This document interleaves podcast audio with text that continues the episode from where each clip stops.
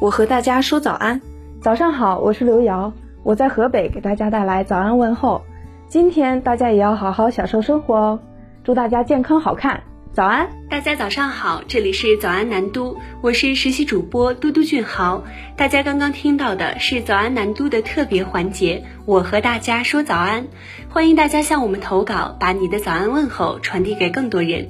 今天是三月十六号，星期三。昨夜今晨热点新闻，一起来关注。三月十五号，上海税务局发布官方通报，依法对邓伦追缴税款、加收滞纳金，并处罚款，共计一点零六亿元。据了解，二零一九年至二零二零年时期，邓伦属于广告商比较青睐的明星之一，商务价值也水涨船高，其代言了多个知名品牌，如宝格丽、欧莱雅、Life Space 益生菌、摩可纳咖啡、云米等。目前，部分品牌已宣布终止合作。对于邓伦的代言身价，其中南都记者从华文食品后改名为劲仔食品的 IPO 招股说明书以及广告合同显示，二零一九年四月十六号至二零二一年四月十五号，邓伦担任劲仔品牌形象代言人，合同总金额为两千一百七十八万元含税。另据欢乐家的招股说明书，杨幂的两年代言费为一千七百八十万元，邓伦的代言身价已接近杨幂的水准。来关注新冠病毒抗原检测。国家卫生健康委临床检验中心副主任李金明三月十五号在国务院联防联控机制新闻发布会上表示，在新冠病毒低流行的区域，新冠病毒的抗原检测会检出比较多的假阳性，因此建议一般人群如果没有出现症状，如果没有相关流行病学旅居史的情况下，不要随便做新冠病毒抗原检测。抗原检测适用人群包括三类：一是到基层医疗卫生机构就诊，伴有呼吸道发热等症状，并且出现症状五天以内的人员；二是隔离观察人员，包括居家隔离观察、密接和次密接、入境隔离观察、封控区和管控区内的人员；三是有抗原自我检测需求的社区居民。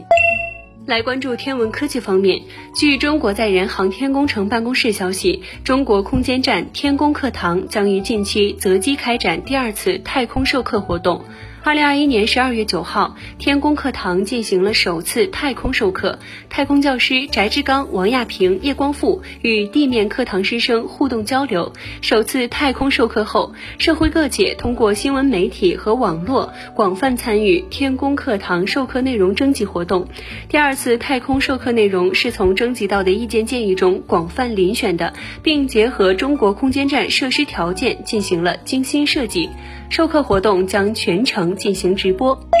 来关注教育相关消息。三月十五号，教育部官网公布最新的面向中小学生的全国性竞赛活动管理办法，其中指出，将从严控制、严格管理面向中小学生的全国性竞赛活动，原则上不举办面向义务教育阶段的学科类竞赛活动。同时，竞赛应坚持公益性，不得以盈利为目的，做到零收费、零培训、零资料。管理办法强调，各类竞赛以及竞赛产生的结果。果不作为中小学招生入学的依据，在竞赛产生的文件、证书、奖章显著位置标注教育部批准文号，以及不作为中小学招生入学依据等字样。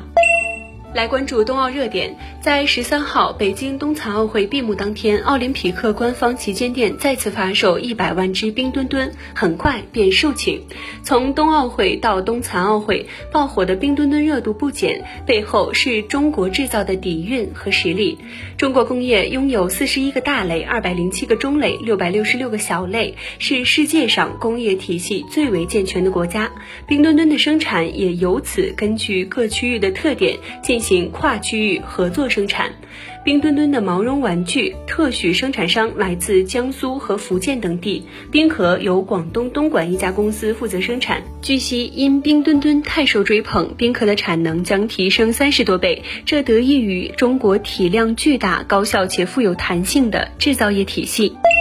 来关注商业新闻。上海金融法院官方微信号发布消息称，于三月十五号受理投资者诉广东紫金信息存储技术股份有限公司的证券虚假陈述责任纠纷案件。该案是首例涉科创板上市公司的证券欺诈责任纠纷案。原告认为，其是紫金存储股票投资者因紫金存储实施的虚假陈述行为遭受经济损失，故诉至上海金融法院，要求紫金存储赔偿损失。据南都此前报道，不断出现资本运作问题，紫金存储股价市值不出意外一路走跌。截至二零二二年三月十五号收盘，紫金存储当日股价下跌百分之七点二，收盘价十一点八五元每股，较发行价跌跌幅达百分之四十四点八六，较高点跌幅超百分之八十六。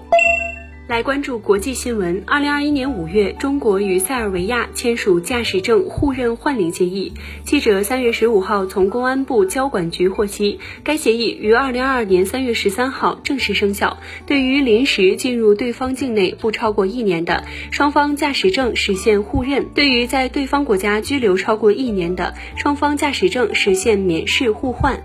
互认和换领的驾驶证准驾车型包括小型汽车和摩托车。据了解，此前我国已经实现与比利时、阿联酋、法国驾驶证互认换领。以上就是今天的早安南都的内容，更多精彩内容请关注南方都市报 APP。本节目由南方都市报出品。